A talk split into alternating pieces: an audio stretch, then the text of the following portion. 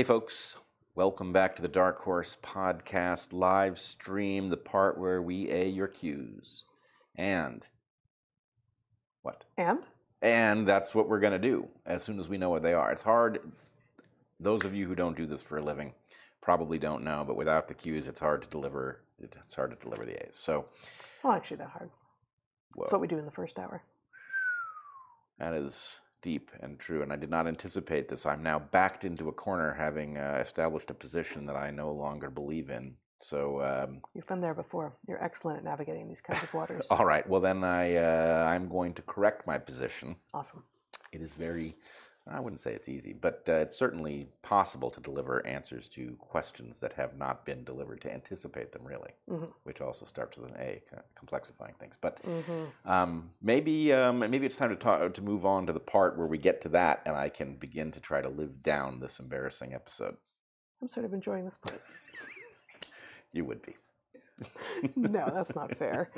Um, we do not have a question from Discord, the Discord server this week. Every week, uh, we invite them to send in a question that they most want uh, to hear answered. This is a Discord server that you can access through either of our Patreons. Um, if I will check my email uh, throughout this, if if a question comes in, I, we will get to it. Uh, but until then, we will start off with the questions that we have in front of us.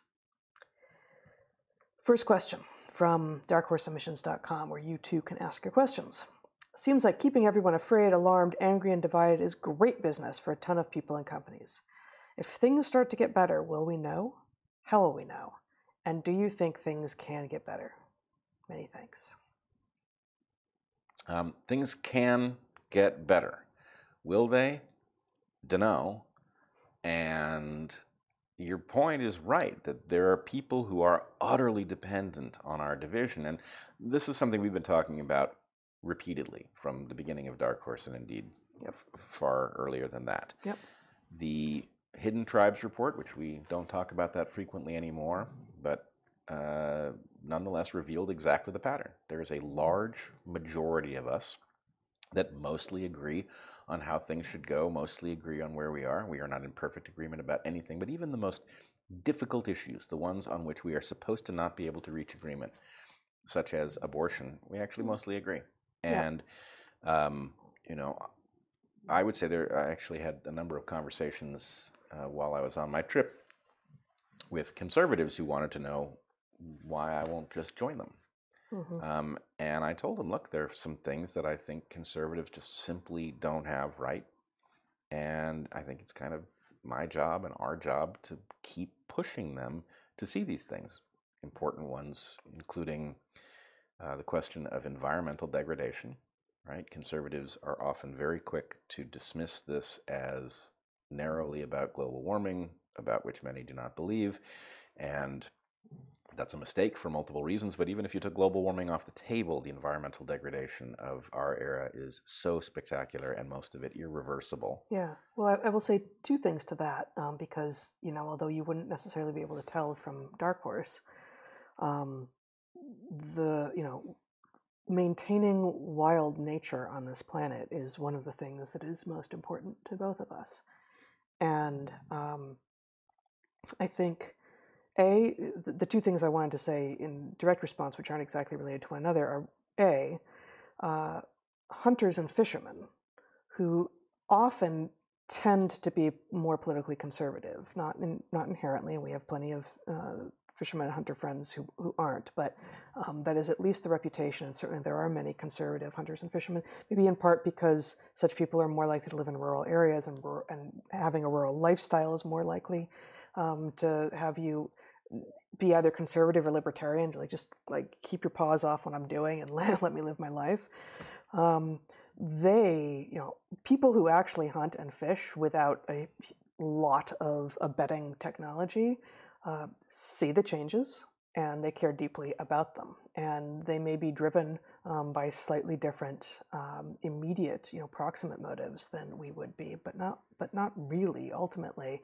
And in many ways, they have they have a kind of um, like populist database uh, that is uh, remarkable in terms of being able to see, you know, like gardeners, background gardeners and, and such understand a lot of things about phenology, about um, the timing of when plants uh, flower and fruit, and thus you can see how seasons are changing, um, and you know how, how spring is coming earlier in northern climes and such um, in many places, and, and and later in some as well. So like you you get these sorts of well, it wasn't done to do science, but you end up with years and years and years of well, people I, who are always, paying attention to yeah, a pattern. I've over always gone to hunt there, Yeah. and there are less of them now.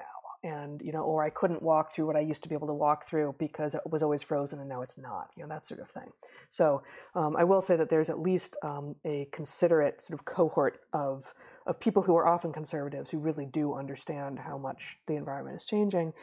Um, oh, and the other the other thing I would say is that another group of people who are often politically conservative um, are, and you know, this is this is not all Christians for sure, but people who um, wear their Christianity forward, who you know, who who who want you to know about their Christianity early on. So I'm not just talking about evangelicals and fundamental fundamentalists, but um, will often, and I you know I believe that this comes out of Scripture, although I don't know Scripture well enough to know for sure. Um, basically, say you know no, all of that is put here for us to use, and therefore and therefore we can do with it what we will. And I have seen that from some prominent conservatives, and on that point, I disagree completely. I, I you know, it, it, it is not put here for us. Well, well, well, well, well. and I do disagree completely. you disagree completely with the modern interpretation of this. It does come from Scripture, and because it comes from Scripture, you're dealing with something. It's a great example, in fact, of something that a metaphor that was useful that has aged into the opposite of useful. It's now a Mm. lethal hazard. But when you were relegated to simple analog tools, right? Mhm.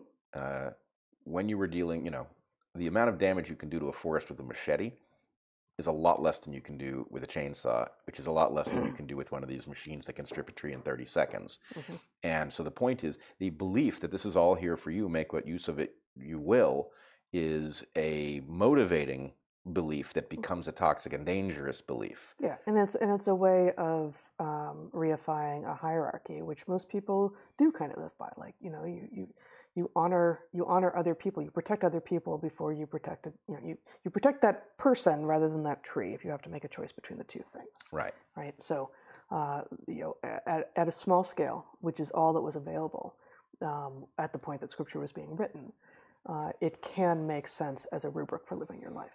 Yep. Um, all right. So I interrupted you. No, go on. so anyway, what I would what I would say is there are places that you and I in particular disagree with our many many friends on the right now. There are lots of places in which we don't, in which they are conserving what we would call the gains of past liberals, and we are in alignment. I would say that there is a there is a fundamental difference between left and right in terms of assessing how well we have done. Right, we agreed almost entirely on the goal Mhm. until very recently. And for those of us who have been jettisoned from the left because the left has changed its objective, and we are now homeless, and we are looking at people on the right who are defending the things that we believed in and still believe in, Mhm. there is a still a remaining difference if we say, well, all right, uh, all the reasonable people are against racism, right? All the reasonable people are for equality of opportunity uh, to the extent practical. What we disagree on is how equivalent the opportunities are, right? Mhm. Conservatives are often dismissive. They see, well, oh, this group of immigrants does very well, you know, and they have been uh, transported uh, here. Uh, why, when this other group of immigrants has done less well? And there are often reasons for this that we don't get into, but Well, also historically, left and right disagree not just about what we see as the current state, but about what we think the best solution to to fix the problem would Right. be. And so I would say it's not that we, as still liberals, would say, um, "Oh, it's all fine now." No, there are still um, there's still inequalities um, that that that could be made less unequal. That could be made more equal but the methods that are being proposed by the new left, by the woke left, um, are going to create much greater inequality and, and disaster. well, the new left is trying to get somewhere that we never agreed on, Right. and it's trying to get there with tools that are absurd. Right, but they're but they're you they they are acting as if it is they are aiming for the conclusion that everyone on the left had already ag- agreed was honorable. Yeah, they, they pretend. But for those of us who haven't lost our minds, right, there is disagreement on how close we are to the objective. There's Mhm. very little disagreement on where we're supposed to go. There's disagreement on how close we are to the objective and what are the right remedies. And in fact, the right remedies, you know, there was a time earlier in my life I would have defended affirmative action. Right. I wouldn't defend it now. I would say it is justified, but not a good, it doesn't work. It's not a good solution. And so the question is, well, all right, let's talk about what does work and, you Mhm. know, use that to cover the distance about which we don't fully agree. But Yep. in any case, in, in answer to the person's question, there is overwhelming agreement on what a good society is supposed to do. The differences we have in that group that experiences overwhelming agreement, that very large majority actually that experiences overwhelming agreement, something like 67% in the Hidden Tribes report, Mhm. um, the differences we have are small and navigable, Mm. right? Which is why Unity 2020 started with the premise that all we need are people in the top office who have three characteristics that they are capable, courageous patriots, right? Mm. It doesn't there's no requirement on what their value system is because anybody in that group, right? If you're capable and you are a patriot and therefore are interested in making the country good and you're courageous enough to face down what will oppose you, Mhm. then the point is, well, we can just be reasonable about what the best remedies are and what is the evidence about how close we've gotten and how much room is there left. And right, those are very, very solvable problems. Yep. So I will say one of the things I'm hopeful about in the case of what DeSantis is up to is that actually it does sort of have this flavor about well let's just assess where we actually are and what it is that might be done and you know hopefully that's not political it shouldn't be Yeah. right that's that's what that's the opposite of politics Yeah, that statement isn't. Um, but already with the clip that you showed of Colbert, you know, it's being it's it's being actively politicized. well it has to be because uh, colbert whether colbert understands what he's part of or not he is um, a key node in a viciously political absolutely anti-patriotic movement that has co-opted lots of people who basically have gotten into the habit of thinking oh the blue team is the compassionate team oh well bullshit not anymore Yeah. um, The know. man's a tool. Yeah, he is, and it's sad because um, once upon a time he was a very important uh, road to insight about what was absurd on the conservative side, and Right. now he is a demonstration of Yeah. what is absurd on the liberal side. Yeah, not as useful. All right. My sister gave me an ultimatum get whooping cough booster or don't see her newborn, a preemie, for 18 months. Even pre COVID, I doubted any jab's safety or ability to prevent transmission. Now it's worse. What to do? I don't know. I didn't actually know. So I haven't thought about whooping cough vaccine in, in the In last three yeah. years. Um, you know, we're vaccinated against it. I presume if that was being done when we were kids, oh and yeah, our kids are. Yeah. Yeah, oh, it's pertussis. That's right, it's pertussis, and our kids certainly are. Um, but I don't remember ever getting a booster. I don't. I, I don't remember ever getting asked to get a booster for whooping cough. So that's so. I I can't speak to the um, what is the nature of this va- this vaccine, and you know what what do we think we understand about its safety and efficacy.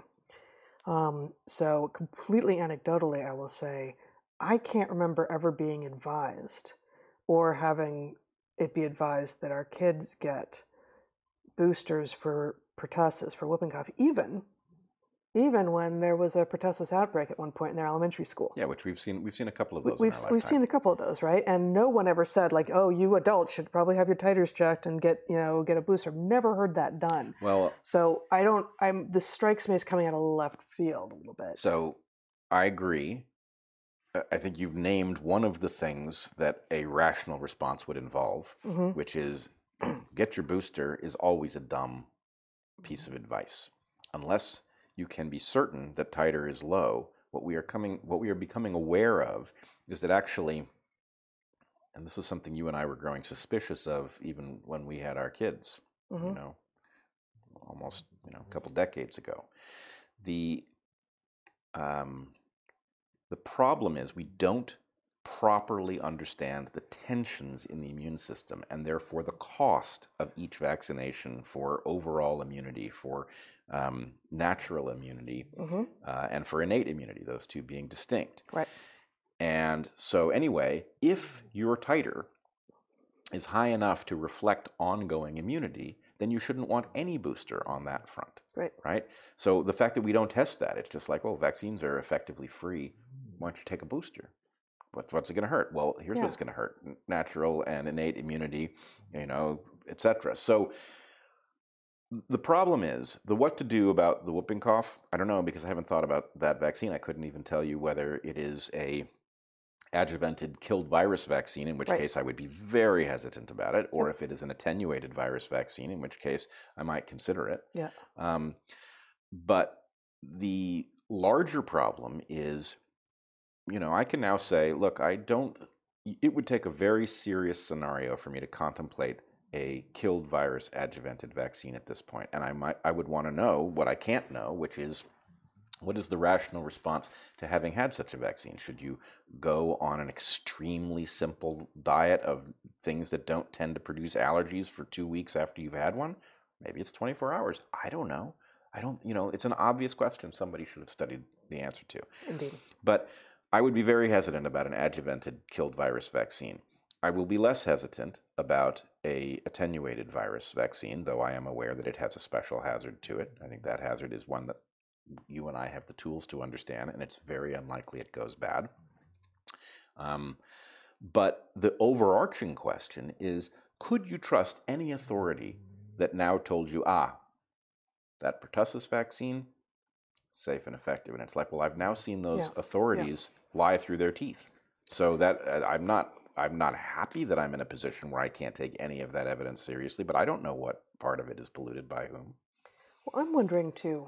This this raises the question of, you know, what what are the decisions based on that say, well, this vaccine you just get once and then you're done. It is one and done. Which ones, which is most of the vaccines that most adult Americans have, um, which ones are understood somehow to be on a regular cycle, as if everyone's bodily response to vaccine won't vary. So I'm thinking here of yellow fever, which is understood to you be oh you should get your booster 10 years after getting the first one or you know as soon as you're going to be exposed again like okay hopefully that 10 years was based on something but i don't know what that was and wouldn't that vary between individuals? Or a third category uh, which is like rabies um, which we are both vaccinated against uh, where it is understood that um, and I can't remember what the periodicity is, but it may be something like 10 years, where every 10 years, if you continue to be exposed, because for instance, you're working on bats, wild bats, um, you get your titers checked. That is Yep. the first step. You do not get a shot first. You get your titers checked, and if your titers are fine, I don't know what the what the points are, uh, what the what the recommended levels are, but if you're fine, you're fine. You don't get another shot. So why why is there anything in that second category? Why isn't yellow fever like rabies? Like, oh, you get your titers checked. Is it not possible? If so, why not? What's going on there? And why is it, and this may just, just be an immunology question, but why do some diseases uh, warrant a re-up and some don't? And you may, maybe, I don't know, this is just occurring to me, maybe because the two examples I just came up with are um, diseases that most Americans don't run into very often. The idea is that if it's like MMR, if you're talking about your measles, mumps, rubella uh, vaccine, that these are circulating to some degree, and so your body is is occasionally getting exposed, and so your immune system is a little bit activated with regard to those. Whereas if it's yellow fever, if it's rabies, um, you're not unless unless you've gone and you're living in a place where yellow fever, for instance, is endemic. You're not getting exposed much, and therefore you might expect their immune system has basically ramped down um, its response. All right, a couple things to add, Yeah. just in sort of building this model. Yeah. One, the two diseases you mentioned, yellow fever and rabies, are both contracted um, by something that penetrates the skin. True. So that's some place that an injected vaccination is actually well positioned to address, rather than giving somebody an injection for a respiratory virus where Mm. you may not have created the immunity on your mucosal surface where you need it. Right. Okay. Cool. Second thing is um, the problem with titers. What I would now want to know with respect to titers is titers Hold on. is You can't get rabies from uh, droplets. Do you have to get bitten? you can. It is quite rare. Okay. Maybe that doesn't matter.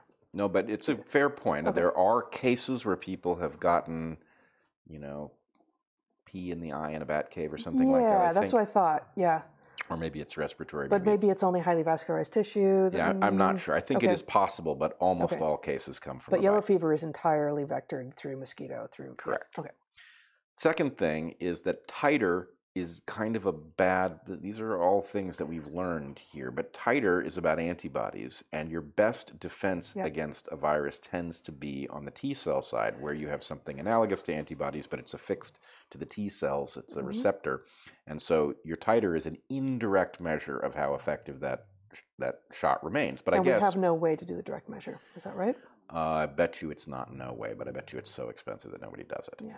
Um, but maybe the idea is if you're, it's possible for your titer, that is your antibodies, to have dropped to a very low level and you to still have T cell immunity. But it's very unlikely Yeah. that if your B cell immunity, that is your antibodies, are still high, that your T cell immunity has failed you Mm, right? So mhm. that's possible that Yep. the titer is a conservative proxy. Um, but so I'm wondering if the reason that the only place where we have been told get your titer checked rather than get your shot is that the rabies vaccine, probably because it is so rarely administered, is, if I recall correctly, absurdly expensive. I don't know that that's true anymore. Certainly, when we got it, uh, it was we. If I remember correctly, I think it was for it. developed in Michigan, and therefore not only did the university pay for it, but because we're in the state where it was developed, it was cheaper. As uh, long as you dressed in maize and blue when you came in for your vaccination. something. And you know, some of the story sounds specious, but like as I remember, we were both the university was going to pay for a certain amount, and because we lived in the right state, it was free to us. But yes, it was. I, th- I think very very. my recollection is that it was paid for for us because it was understood to be part of our graduate work, and so They didn't feel like having graduate students keel over from rabies. yeah, it's a bad look. It is. I mean, it's a frothing at It's the mouth bad at It's a, mouth bad luck. Yeah. yeah. Um, so anyway, I think the point is because the thing is so expensive, probably because it's so very rarely applied. Right, you have to actually source it.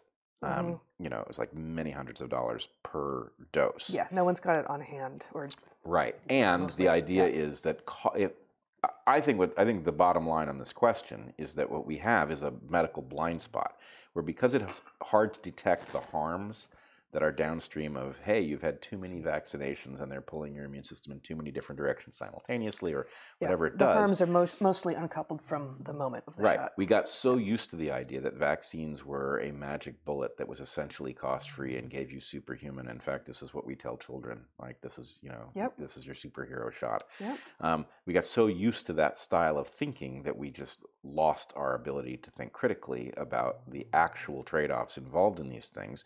And in the case of rabies, the cost is so high that the financial trade off caused people to think about it differently than they do the other Mm. things. That's my guess. Yep. Um, yeah, so that, yeah, what to do with a sister who's given you an ultimatum? I, you know, a sister gives you that kind of ultimatum, presumably thinks that she's protecting her baby, but um, Well, here's what I would say to the sister, I guess. I would say, look, it is not irrational to have concerns about vaccine safety and effectiveness in this day and age. And pertussis is particularly likely to be lethal in babies, especially if it's a preemie, right? Right. Like it, this is one of these age stratified diseases where, Yep. you know, once you hit 20, you're like, you may have a cough, but you're probably you're probably going to be fine. Right.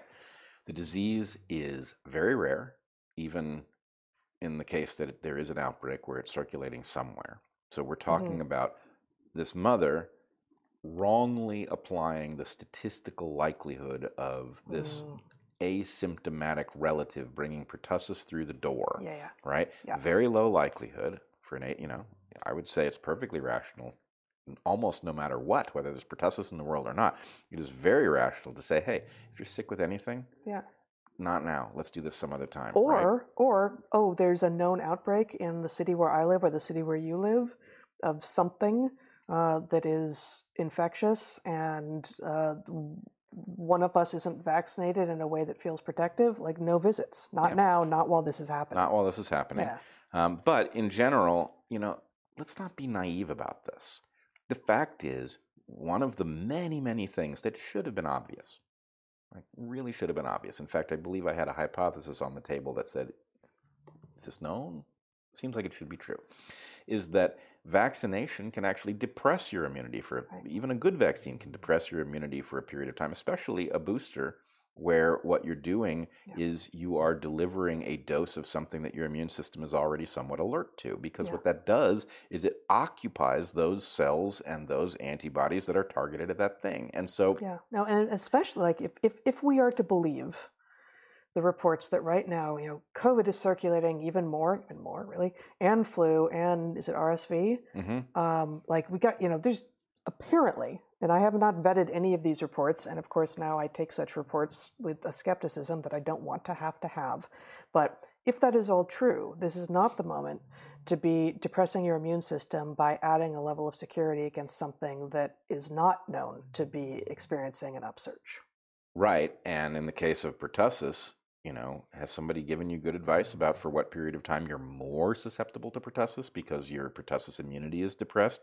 Mm, and at what point that flips and it, it- you go into a more immune phase. Yeah. So the answer is look, you who are making this policy because you feel it's right for your child actually don't know enough to make the policy for your own house so that it is a positive one. You may, in fact, be increasing the chances pertussis will walk through your door because you don't know what that period of time over which pertussis immunity is depressed by the vaccine is going to be, and it's bound to be something. yeah So the answer is look, I'm not coming to your house if I'm sick with anything. I don't think it's a good idea, and I don't want to treat 100%. it casually, Mhm. you know, just because it's just a cold or that's what I think it is. right and we can even call it you know some number of days afterwards or Right. something like there can Totally. like, bracket this thing Yeah. Totally. yeah. So I think I think what I would say to this person is, look, I, I'm not insensitive to your concern about your kid. I, ha- I share it, but I don't think that what you're deploying is actually a policy that protects your kid. I think it protects you socially from the horrifying case that somebody delivers this very rare disease to your house.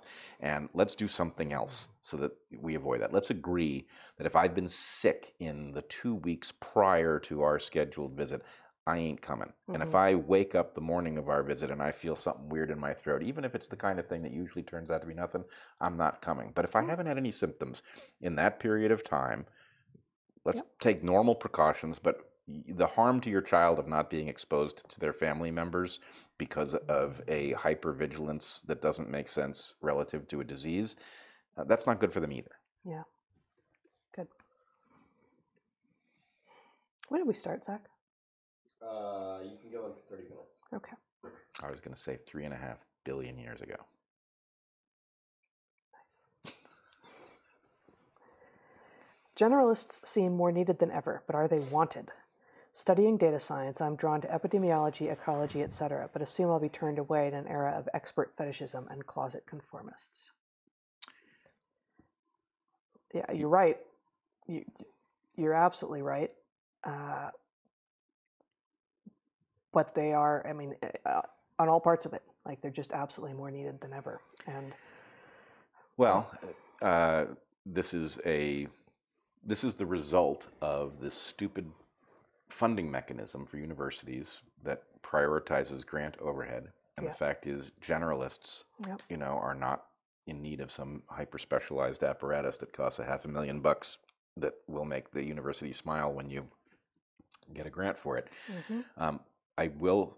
I do find the fact that DeSantis or his team decided to to call me for this thing positive because, as I said at the thing, I don't have the specialties that people typically associate with this. But evolutionary biology is the framework that allows you to see how all of those specialties fit together because they're That's all right. evolutionary. And so, anyway, maybe maybe we're about to recognize the toolkit you and I have been deploying, evolutionary biology, is in fact excellent, not only because it's a cool place to stand, but because it is inherently generalist. It is, and it seems most of the people who wield the toolkit, even with some facility, uh, mostly are still speaking from a specialist platform, and so you know they will do what I was kind of goofing on my own interests and tendency in the in the main episode, starting by talking about squamates and character evolution and and such. Um, you know, I I can geek out all day on that stuff, and I'm really interested to do so. But uh, but it's really important that anyone that can do that, who actually wants to live an informed life, be able to apply the tools that they have um, from from whatever it is that they've done scientifically to as many things as they can, and you know how the the concern that this person will be turned away in an expert of fetishism and closet conformists. I guess it depends on what what exactly the context there is. Will there be the job description for you if you can do a bunch of different things? Maybe not. Uh, I I think eh, you know the question just assumes that institutions are functional at all, and they're not. But I was sitting on committees, sitting on and chairing hiring committees um, for a couple decades, actually, uh, both as a graduate student and um, and as a professor. And I watched these job descriptions evolve, and it was sort of during the era in which the the term interdisciplinarity became popular. And suddenly you were, well, it felt sudden, but maybe that was just because it was punctuated. Because like, now I'm on a job committee, I'm in a hiring committee again. It's been two years. And now I'm seeing a lot of like, oh, we'd love someone who can do, you know, this or this or this or this. And uh, someone close to the field might say, whoa, wait a minute, those are wildly different things. But actually, what the department was saying was actually, we know that we have an interest in all of these things, and we don't actually care what your specialty is as long as you come in the door being able to sort of think broadly. And so I was seeing that in job descriptions, and I feel like I began, began to see that contract again as sort of what, what had been an honest and honorable interest in actual interdisciplinarity became revealed as a fetish for a term. And in imagining that to do interdisciplinary work, what you have to do is put one specialist next to another specialist and see if chemistry happens. And like it doesn't, because if you have two real hardcore specialists, they don't know how to talk across those boundaries. So everyone has to have the interdisciplinarity in themselves in order to actually reach across other boundaries that they haven't yet themselves experienced. And so you should be. Generalists should be exactly what everyone is hiring for, no matter what you know someone with some depth in one or more places as well some specialty on which they can you know wax eloquent for some amount of time or think carefully or design experiments or you know generate hypotheses um, but being able to connect the various dots is utterly important or else you're going to do either fine but not that very not that interesting brick in the wall science or you're going to be a weaselly little conformist who believes fauci whenever he stands up and talks All right, a couple things. Um, you need a certain quantity of generalism in order for what you're doing to work at the university level is in some sense what you're saying you can Mhm. get that generalism either by hiring generalists or you can hire specialists who also speak generalist Yep. you probably should never hire almost anybody who can't do that right Mhm. and, and I used to say that one of the ways to fix peer review is to have papers reviewed not within the discipline, but an Mhm. adjacent discipline. If you can't explain it to somebody in an adjacent discipline, it probably isn't worthwhile or meaningful or true, yeah right?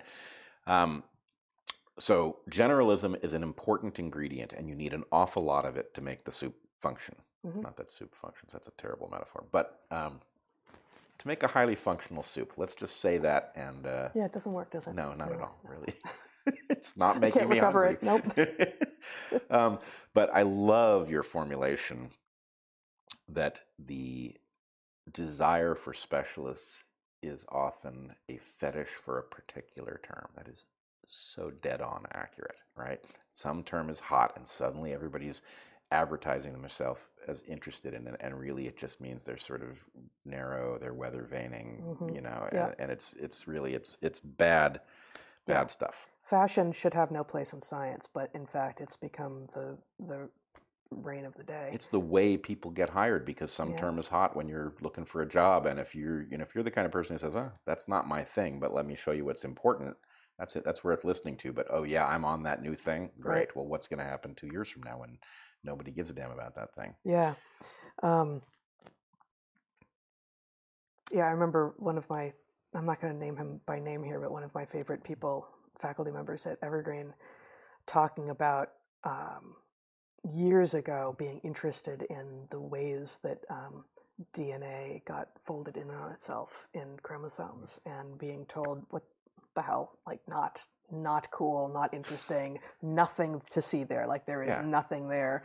And then long after he got his degree, it, like it, it exploded. It's like, oh, there's a ton hiding It's here, and this has to be the thing that you do. And it was like, I oh, never mind.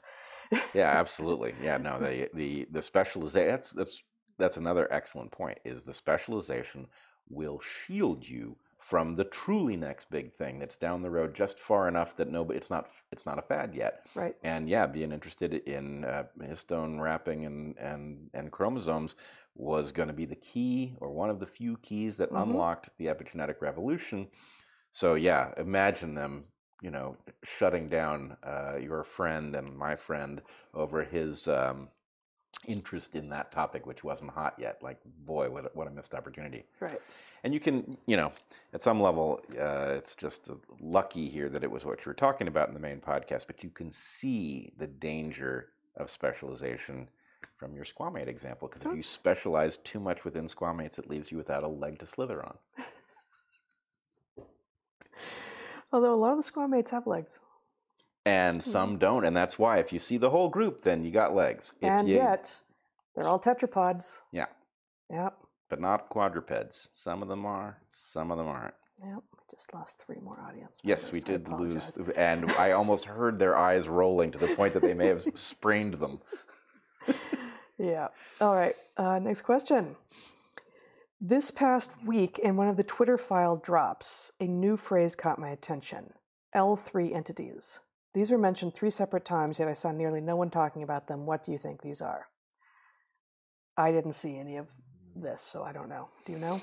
You probably Boy, doing. I, you now that I now that I know the term, I uh, I would like to go back and find it. A, an L three entity. yeah, I just I idea. Um, I don't even know whether that's the good people or the bad people. Yeah, I don't know. Sorry. yeah. um, it does. It does the L three entity give information on who to uh, to punish, or is the L three entity one of the punished? I have no idea, um, but I will look into it. Um, Bret, please explain why you thought Chappelle's joke was funny but wrong.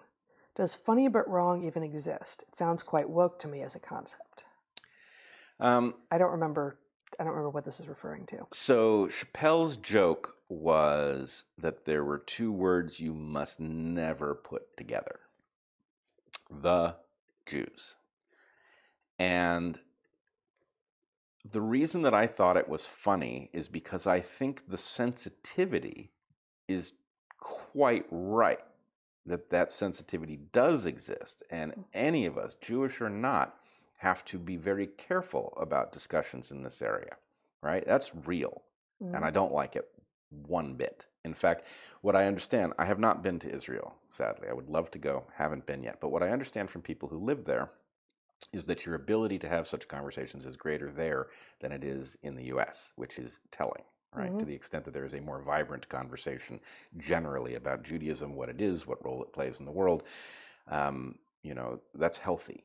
And that part of the problem is that by shutting down that discussion, we don't get to the truth, which is you know, frankly, it's a tough truth, right?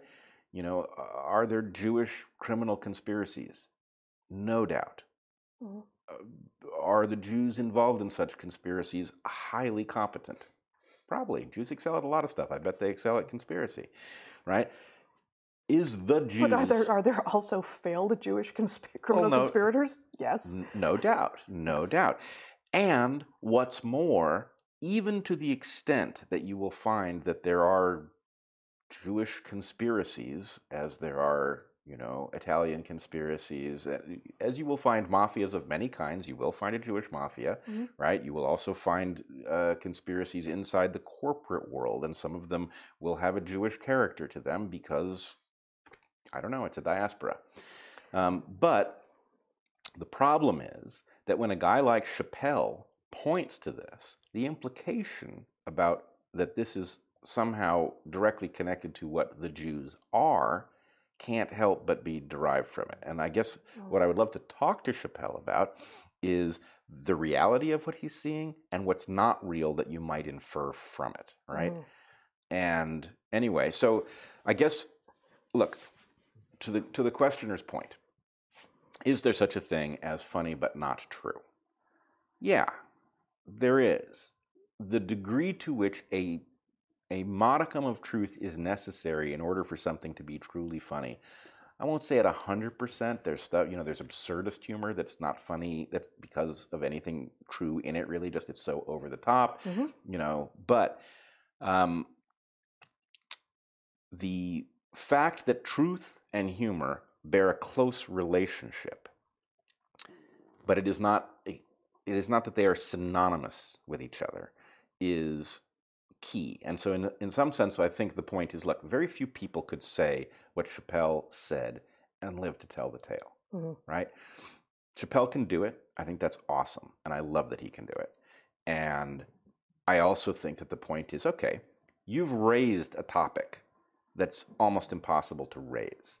Now that it's raised, can we talk about it? That's the point. That Yeah. joke, the fact that that joke is funny, means okay, we all get that there's something over there. Now can we talk about what it is?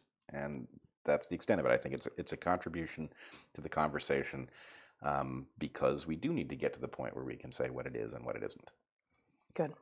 Not an answer to the question, but um, you talking about various mafias. It struck me that one of the reasons that I, uh, I, you know, that all of us, I don't know that it's a reason that all of us, but one of the shows that we have loved, uh, and I think is certainly in the top five TV shows for me, and maybe the top one is Peaky Blinders.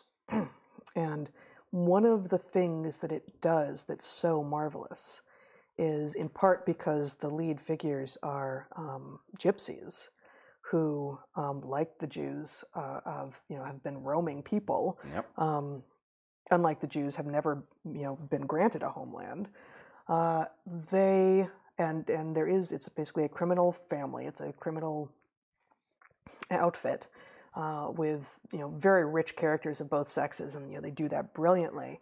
Um, but maybe because they're Romani, they're they're gypsies, um, they end up having to interface with members of the other mafias, Mhm. and so they end up yes interacting with the Italian mafia, but also they got Alfie, the, Alfie, the Jewish, guy. mobster. Yeah. Yeah, and I mean, I feel like there's more, and I can't, I can't think all of, you know, and one of their employees is, and I don't know if employee is the right word, but is a is a black guy who I think often appears to be busking on the street, right? Like I don't even, or I don't remember the busking, Yeah. maybe.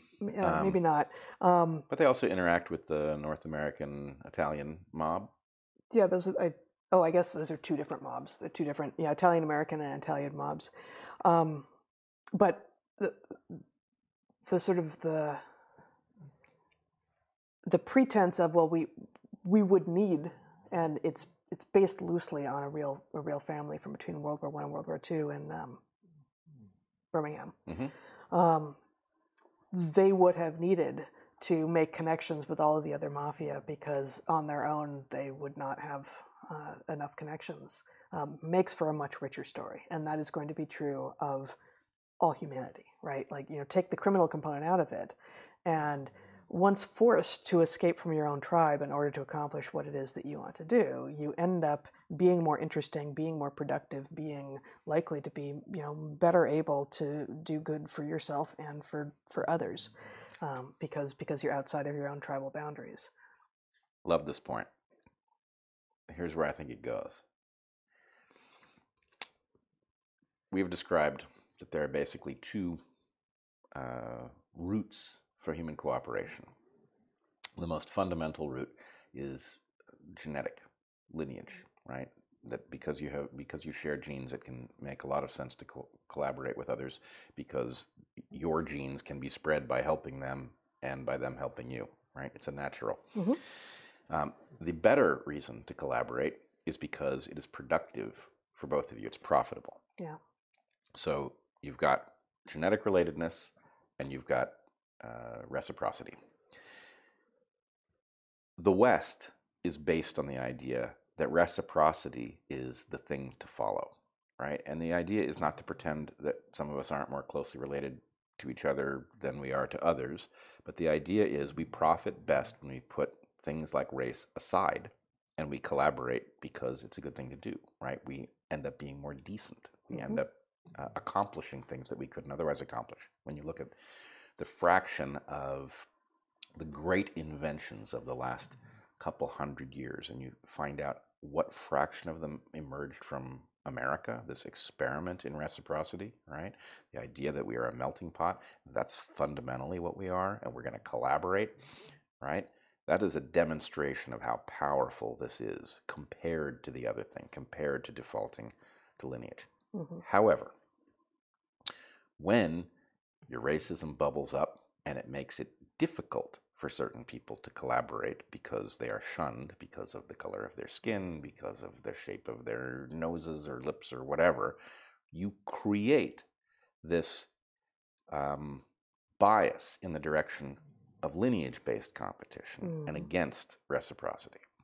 And so the reason I connect this to what you're saying is that you've got all of these different mafias, and they, in effect, are groups of people who typically have defaulted into this lineage mode of collaboration, presumably because the opportunities that were available if they played the game with wherever they landed, right? As immigrants, does it make sense? Right to play the game collaboratively with everybody, to, you know, irrespective of their skin color, or does it make more sense? Is it more profitable to you know, blood is thicker than water to do that thing. Mhm. And so, in any, in, in some sense, look, we all get that the mafias are fascinating because they do something that we normies can't do and don't do.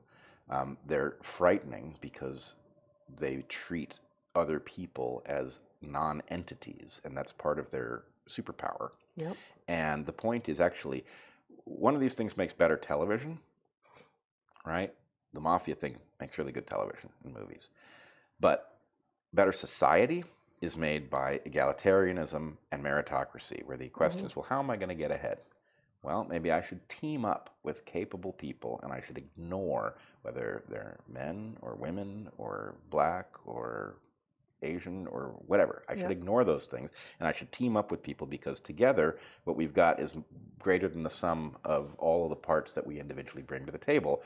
And so I guess I'm I'm putting it's together An, it's an argument. It's it's it's the correct argument for diversity. it is the correct argument for diversity and you know this is this message I, I can't manage to get people to understand which is look if you break that thing if you break the uh, the cosmopolitan sense that we should put race aside do you know what you're going to get you're going to get a war of all against all lineage by lineage you Mhm. don't want that we've Nope. seen that world that's almost all of human history That's right. right you want the thing that we recently invented that Right. is an alternative to it that works way Yeah, better We come directly from that, and it'll be a quick descent back into it, and it will be very hard to recover uh, the the wisdom of the West. Yep, and we are we are living that descent. Mhm. It is it is we are we are playing with fire, restoring the lineage against lineage world, and none of us should want it. Yeah. All right.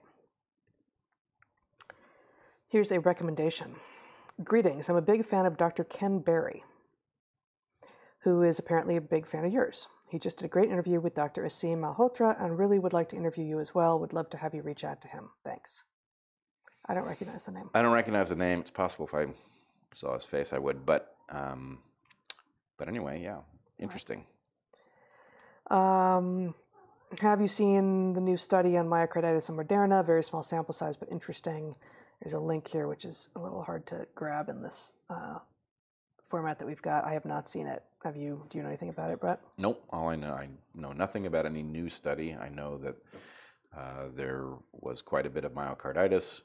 The argument was more from uh, from Moderna than from the Pfizer shot. The argument was that it had to do with the Moderna shot being hotter in terms of the quantity. The dosage, yeah. Um, I believe there is something out.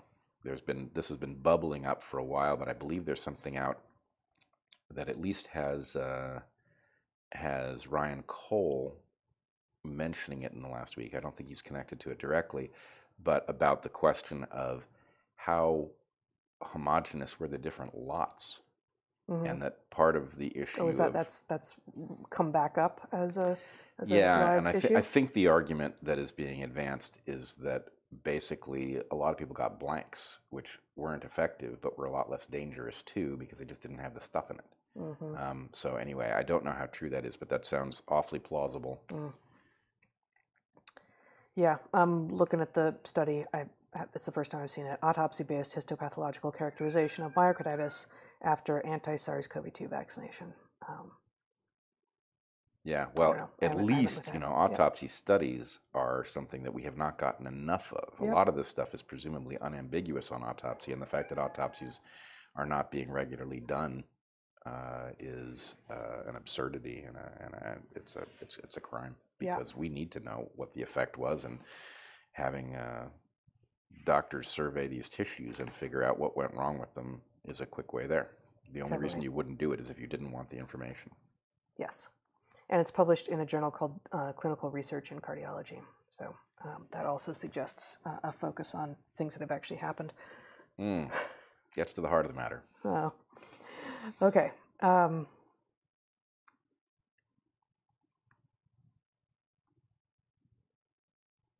great to see your furry friends participating with you. Yeah, one of them's rolling just out of reach. Um, great to see your furry friends participating with you. Please set me straight on my biological terms. Are human relationships with pets symbiosis? Mutualism seems too strong a word, but commensalism seems too weak. I would argue You that know, commens- domestication is a is a process that isn't assumed in those broader uh, biological terms. Frankly, there's an additional process. Yeah, I, I would I would say that like many things, the missing concept is lineage. Once you realize that lineage is just as valid an evolutionary level as individual, then the idea of a mutualism, and I don't distinguish here between mutualism and symbiosis, um, but the idea that we have a mutualistic relationship with our pets is not the least bit far fetched. Now, the problem with cats in particular, so remember the key thing to remember with You know the, they're armed, right? the cats, The problem with cats, he begins as if he's safe in his Oh, own home, well, living with cats. they are armed. They are minimally armed, which I appreciate. The so the key thing to remember with our two most common uh, pet species is that dogs have an absolutely anomalously long relationship with human beings 30,000 years Far longer than anything else, as far as we know. We've been domesticating plants included. by a factor of three because the everything else Two is and a half at least. domesticated in conjunction with farming Yeah. and dogs were domesticated as a partner in hunting. And so that relationship is way, way, way deeper, right? It, and it has modified dogs, the- even the eyebrow raising weird Mm-hmm. stuff that looks like they're signaling you is a modification of, of an animal by this force. Cats are the, almost the other end of the spectrum. They were recently, comparatively recently domesticated, and they were domesticated n- not fully because their job didn't involve hanging out with you immediately and communicating with you directly. It involved watching the grain and killing the stuff that eats it. Um, so, anyway, they're opposite ends of that spectrum, which is interesting. Hello, friend. um, but what is true for all of the major domesticates is that including they're yams. yes is that all of them occupy a much larger space on the earth than they would absent domestication. Even, you know, as you point out, yams is funny because it's a plant, but um, but even things that we eat. Are experiencing a mutualism because if you think about the number of goats that would be on the earth or the number of chickens or Certainly the amount of rice. Right. If you think about any mm-hmm. of these things, Yep. they have gotten this deal where they, you know, the cats exist in your average neighborhood at a density that no predator could possibly exist. So the point is the very existence of the creature is part mm-hmm. of its relationship with people. Now, when you get to whether or not our relationship with cats is properly understood as a mutualism, could be understood as a parasitism in modern, we don't have any grain. Remember growing any grain? No. Yeah. So if we don't grow any grain, So we're parasizing them? no, no. well, I think somebody, if you just do an individual level argument, you could say, oh, well, they're parasitizing your well-being. You put a certain amount of your wealth and your your affection into into that was That was rude. that was rude. Um, you put some of what you've got to spend into your animals. That's them taking advantage of you. That's them making I don't know baby-like noises and triggering your maternal and paternal instincts. I don't think so.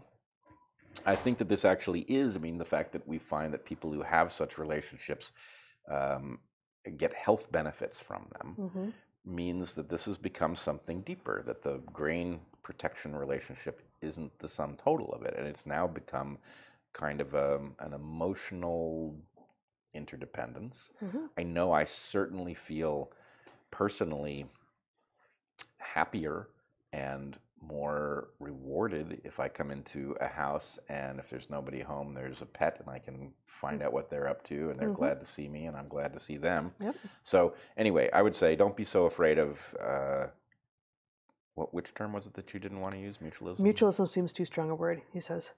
He, Yeah. she. I don't think so. I don't think it's too strong a word. No, I don't I don't either. Um, and I would just argue that commensalism probably doesn't exist.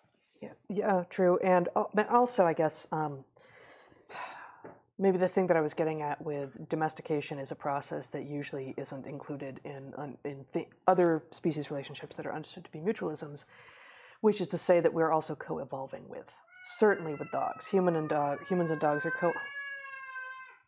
Wow, that was extraordinary. I don't know if they heard that. um, um, come on. but uh, humans and cats to some degree are as well. Okay, the cat is yelling for crackers. Maybe The, tell the me cat is crackers. Yeah. It is what he eats. We are we are getting to the end here. We are we are driving them. So I just want to make this one sentence point. Commensalism probably doesn't exist because it's very hard to be exactly neutral in your effect. You could be slightly positive or slightly negative. Being exactly neutral, the chances are vanishingly small. And let me give the example. A classic commensalism that would be in your textbook would be like a bird that builds a nest in a tree, right? And the answer is it's not sucking resources from the tree, Yeah. but it is probably dropping a little guano on the tree that could be positive. It is shading out the leaves that fall below the nest, even if it builds it, you know. It's putting a little bit of extra weight on the branch. Right. So the point is, what are the chances that averaged over all of the trees that get one of these nests that it's actually exactly zero? The chances are exactly zero. Yeah. Right. Well, and even even if one individual nest actually does average to zero, the idea that the in gen- that species has an exactly zero effect on that on that tree, like that's not going to happen. Yeah, I mean, uh, and I would say, as a theorist, we can even do away with the possibility that any nest has ever been exactly zero by saying, well, then measure finer. right? One photon was blocked somewhere along the line. Yeah. You know. Uh, Elon is sitting with Lex Fridman next week. Can you come up with one or two of the most worthwhile questions you'd like Elon to look into? Um,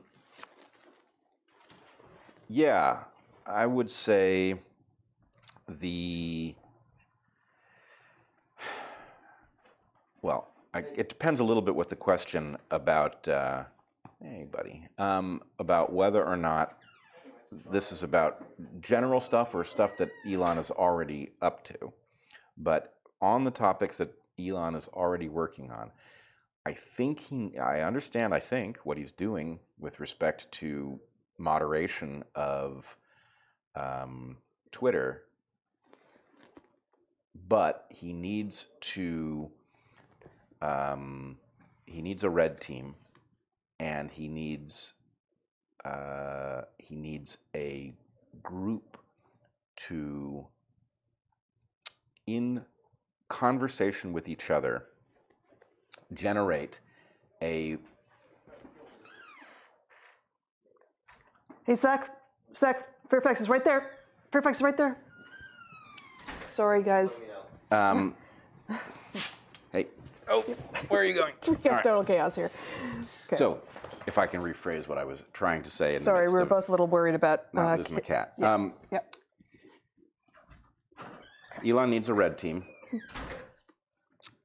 he also needs a group of people which might be the red team, team or it might be a different team to discuss possible mechanisms for moderating twitter And I think he needs to free himself from the idea that he is going to post a perfect set of rules. I, I am fairly convinced by lots and lots of years about thinking about these sorts of things that what he needs to do is specify the values that the rules are supposed to accomplish, and then he needs to empanel people to utilize discretion with the understanding that it will not be perfect.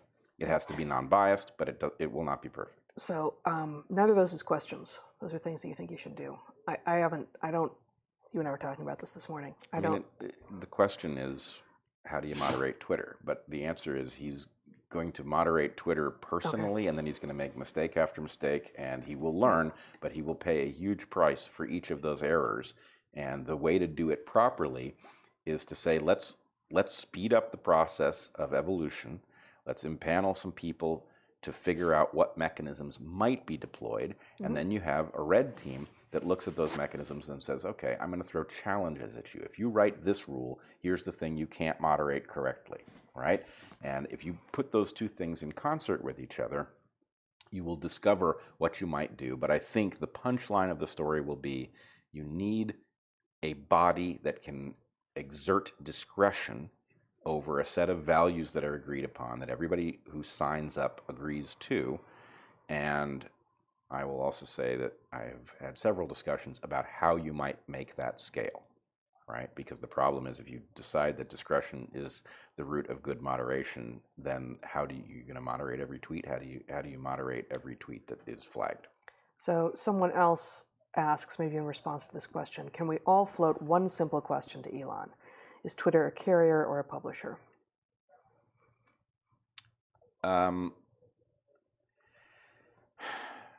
I don't. Th- unfortunately, that question is not Elon's to answer. That's a Section 230 question, and so the federal government has given us a Well- has delivered us a mess. Yeah, but he could apply consistency. He could what? he, he could apply consistency, couldn't he? He could he could say, you know what, I view it as A or B, and therefore the decisions that we make are based on that. Well, I don't think we understand his predicament well enough. The problem is that this is a uh, a legal distinction, and so what he does has implications that I, I don't I don't know what they are if he behaves one way or the other. So anyway, I, I can't answer that. Okay. That that is a, that is a problem inscribed into the law based on Section 230, and somebody is going to need to deal with Section 230 in order that we're not constantly on the losing end of both definitions. Okay. Um, there are several more questions here. Most of them are about things that I actually just haven't seen. So let me quickly get through a couple of them. And if you have something quick to say, say it. But I think mostly we just. Any comment on the study which warns that subvariants BQ and XBB have alarming ability to evade both immunity and medical treatments and boosters? I don't know this study. Can't speak to it. Yeah. Uh, can you offer any advice on the newer Novavax COVID vaccine? I cannot find much info on its safety or effectiveness as an alternative to mRNAs. I can't tell from the question if they say newer, meaning it came out after the mRNA vaccines, or if there's a newer, there's a new think- Novavax. I think it is the former. Um, And I will say I haven't looked very deeply. I do believe it's spike based, which means the degree to which it can be safe is limited. yeah. May well be better, certainly the lipid nanoparticles carry their own hazards. The mRNA mechanism carries its own hazard. Uh, so it could well be better. But my question is, how long are we going to keep playing this spike game before we realize that that choice was an error to begin with? Uh, on Eric's tweets with regard to 1A principles being dependent on social mores, do you agree? Can such mores be evolutionarily stable? And if so, what traits or conditions? I don't know the tweets, so I can't respond. I don't either. Um, Heather, could you tell about your lard at all beauty tips, please? um, lots of love to both of you. I- Maybe another time, maybe when it's not so late and the cat isn't yelling. Um, but yeah, I do like I do like the lard-based uh, farrow, farrow, farrow life. Yeah, um, it's it's quite good. Um, yeah, another another time. Uh, let's do one more. Many socio-political and cultural problems are downstream of cowardice. Some cowardice might even be hardwired, e.g., neuroticism. How do we teach courage to those who don't have it? Uh, well, teach is a tough one. Yeah, right? If you have generations, you can teach, you can put people in circumstances that push them just slightly beyond a limit where they can get the sense that things don't immediately go haywire. They can develop the skills that allow them to manage that. They can feel Yep. positive about uh, not feeling cowardice and facing things courageously. and that's let me. I know you're going somewhere, but like, that's what that's what could happen with a full-time educational environment like at Evergreen and like nowhere else, right? That if you have even just a full quarter, but especially a full year with people wherein um, it becomes clear that um, no one is there to win points, um, but actually to discover truth, you can actually teach the value of being courageous Yep. at least mentally courageous and depending on you know the program physically courageous psychologically courageous as well. And um, that really is one of the biggest things that you simply it's maybe impossible but certainly very much hard to do if you're talking about you know if you're talking about teaching in a traditional way like okay we've got like a teacher student relationship. If you're meeting three times a week for 50 minutes there's not going to be a lot of trust that can be established and there's just not going to be the time to push you know to, to push each other around and to have it be revealed that like oh yeah i pushed you around and I come back and i still respect you. And like you can't like we're, my disagreeing with you does not indicate that i think you're a bad person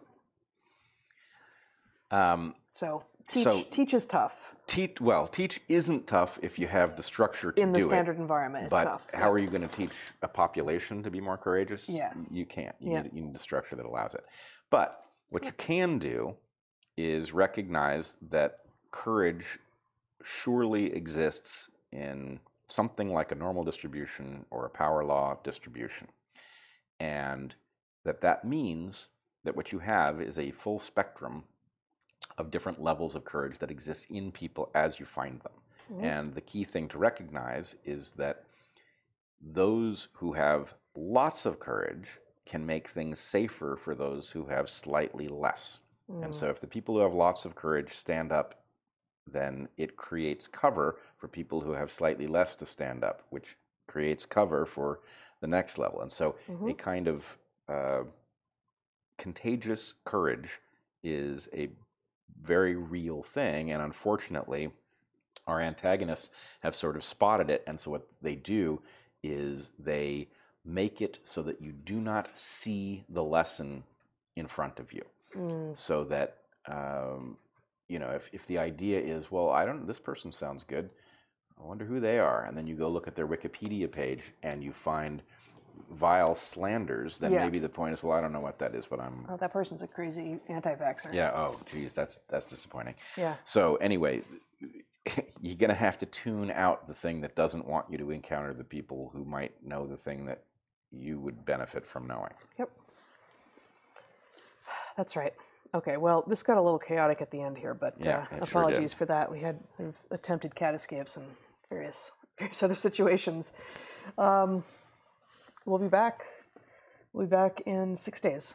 We'll come back to you on Friday, December twenty third, with live stream 154. Uh, I haven't yet decided if we're going to do a Q&A. We probably will. Um, Yep. but uh, but there it is. And then tomorrow, uh, join us at 11 a.m. Pacific for uh, the private Q&A, which is um, which feels a lot different from this. It's it's it's it's awesome too, but in a different way. It is.